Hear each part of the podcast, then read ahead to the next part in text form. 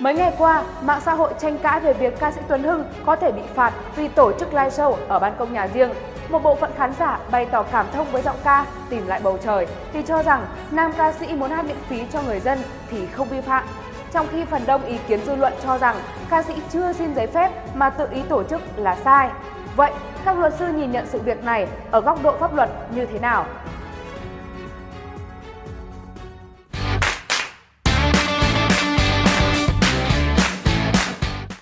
Ca sĩ Tuấn Hưng được công chúng biết đến đầu tiên qua vai trò là thành viên của nhóm nhạc Quả Dưa Hấu. Khi trở thành ca sĩ solo, Tuấn Hưng gây ấn tượng qua các ca khúc Tình yêu lung linh, Tình là gì, Dĩ vãng cuộc tình, Chia xa, Tình yêu nào phải trò chơi.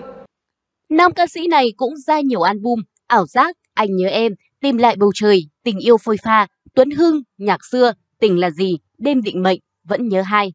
Theo lãnh đạo quận Hoàn Kiếm, từ năm 2019 đến nay, vào dịp cuối tuần, ca sĩ Tuấn Hưng thường hát phục vụ du khách miễn phí trên ban công nhà mình ở phố Hàng Khay.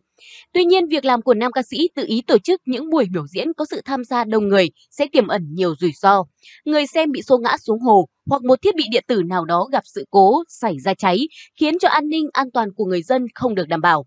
Nắm bắt được thông tin trên, quận Hoàn Kiếm đã giao cho lực lượng chức năng làm việc với nam ca sĩ, Cụ thể, quận Hoàn Kiếm giao phường Tràng Tiền hướng dẫn ca sĩ Tuấn Hưng làm đơn xin Sở Văn hóa Thể thao Hà Nội cấp phép biểu diễn tại khu vực phố Hàng Khay. Tuy nhiên, đến nay hoạt động của nam ca sĩ Tuấn Hưng chưa có sự đồng ý của ngành văn hóa. Vì thế, Ủy ban Nhân dân quận Hoàn Kiếm đã giao cho phòng chức năng xem xét xử phạt hành chính ca sĩ Tuấn Hưng về hành vi vi phạm tiếng ồn ở nơi công cộng. Lãnh đạo Ủy ban Nhân dân quận Hoàn Kiếm khẳng định, Ủy ban Nhân dân quận rất hoan nghênh các hoạt động cộng đồng không thu phí của nam ca sĩ. Tuy nhiên, phía nam ca sĩ cần chấp hành quy định xin giấy phép của Sở Văn hóa Thể thao Hà Nội, bởi đây là hoạt động nghệ thuật biểu diễn. Nếu được phép, quận sẵn sàng có phương án hỗ trợ đảm bảo an ninh trật tự để đây là một nét đẹp của không gian phố đi bộ Hồ Gươm. Về mặt pháp luật, luật sư Đặng Văn Cường, Văn phòng luật sư chính pháp nhận định pháp luật Việt Nam khuyến khích mọi tổ chức, cá nhân sáng tạo và biểu diễn nghệ thuật, công hiến những giá trị nghệ thuật cho cộng đồng xã hội. Ông Cường thông tin thêm, hiện nay việc quản lý hoạt động biểu diễn được thực hiện theo Nghị định số 144-2020 NDCP. Đặc biệt, Nghị định 144 quy định đơn vị cá nhân tổ chức biểu diễn nghệ thuật phải đáp ứng điều kiện về an ninh trật tự an toàn xã hội, môi trường, y tế và phòng chống cháy nổ theo quy định của pháp luật và có văn bản chấp thuận tổ chức biểu diễn nghệ thuật của Bộ Văn hóa, Thể thao hoặc Ủy ban Nhân dân cấp tỉnh. Phân tích thêm, luật sư cho biết, căn cứ vào quy mô, nội dung chương trình của buổi biểu diễn, những điều kiện về đảm bảo an ninh trật tự, phòng cháy chữa cháy mà cơ quan có thẩm quyền sẽ cấp phép, cho phép và quản lý để giảm thiểu đến mức thấp nhất những rủi ro có thể xảy ra, hạn chế những tác động tiêu cực từ các hoạt động này đến cộng đồng. Đối với vụ việc của nam ca sĩ Tuấn Hưng, luật sư Cường nhận định việc biểu diễn nghệ thuật ngoài trời sẽ đòi hỏi sử dụng âm thanh công suất lớn, gây ảnh hưởng đến nơi sinh sống, sinh hoạt của các gia đình xung quanh. Đồng thời hành động này có thể làm mất an ninh trật tự, vi phạm phòng cháy chữa cháy, phòng chống dịch bệnh.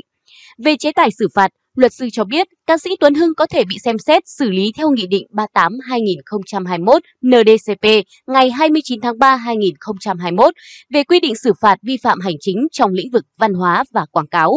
Khung hình phạt là phạt tiền từ 10 đến 15 triệu đồng. Hình phạt bổ sung là đình chỉ hoạt động biểu diễn có thời hạn tùy vào mức độ vi phạm.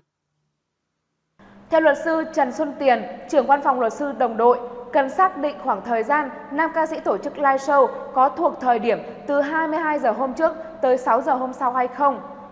Nếu có căn cứ xác định live show kéo dài tới quá 22 giờ, nam ca sĩ có thể bị xử phạt theo quy định tại Nghị định 144-2021 NDCP của Chính phủ. Theo đó, đối với hành vi gây tiếng động lớn, làm ồn ào huyên náo tại khu vực dân cư, nơi công cộng trong khoảng thời gian từ 22 giờ ngày hôm trước đến 6 giờ ngày hôm sau. Chế tài xử phạt là phạt cảnh cáo hoặc phạt tiền từ 500.000 đồng đến 1 triệu đồng.